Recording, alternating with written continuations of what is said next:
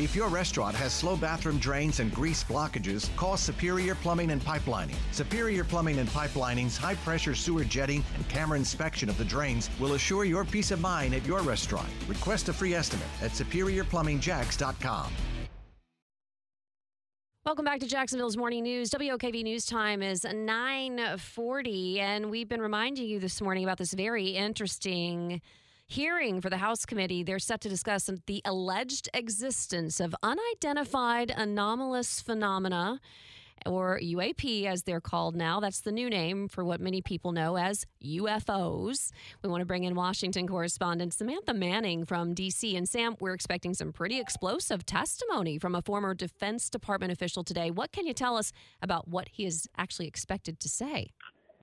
Yeah, good morning, Angela. I do want to start by saying there was a lot of interest in today's hearing. I'm actually right outside of the committee room, and there was a long line of people waiting to get in, which is pretty unusual for a congressional hearing of this nature. So it really shows just how interested people are in this topic. Now, we're going to be hearing from David Rush. He's a former intelligence officer in the U.S. Air Force, and he is a self-proclaimed whistleblower.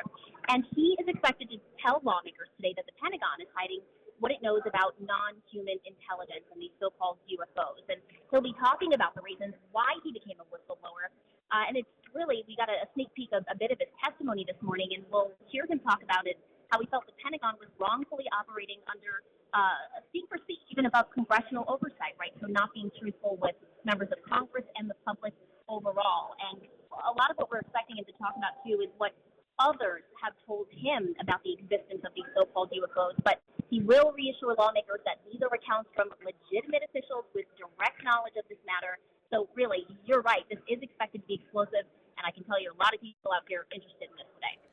Yeah, Sam, interesting that there are people lined up to get into a House committee hearing. And, you know, we know, I think part of that is that this information is coming from, you know, formerly and high-ranking officials. Other than that Defense Department official, who else are we going to be hearing from today?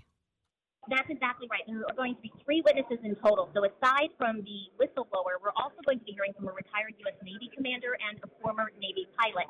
And they're expected to talk a lot about how these so-called UFOs are a national security threat and a threat to pilots, right? The disruption to the airspace and the impact that can have on air travel.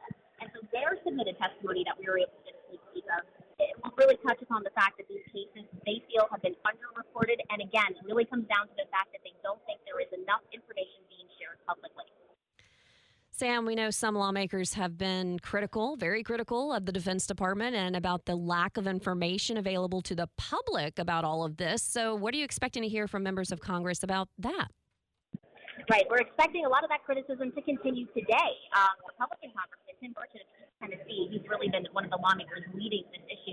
He had announced in a press release last week that this hearing is really about allowing witnesses to provide public testimony because the American people deserve the truth. That is a quote that he had said. So, again, this really comes down to the lawmakers pressing the Defense Department about what they know and why they haven't been disclosing that information, whether it's closed meetings with members of Congress or whether it's made publicly available to the American people. They feel they have not been honest about it, and that's what this hearing will be about.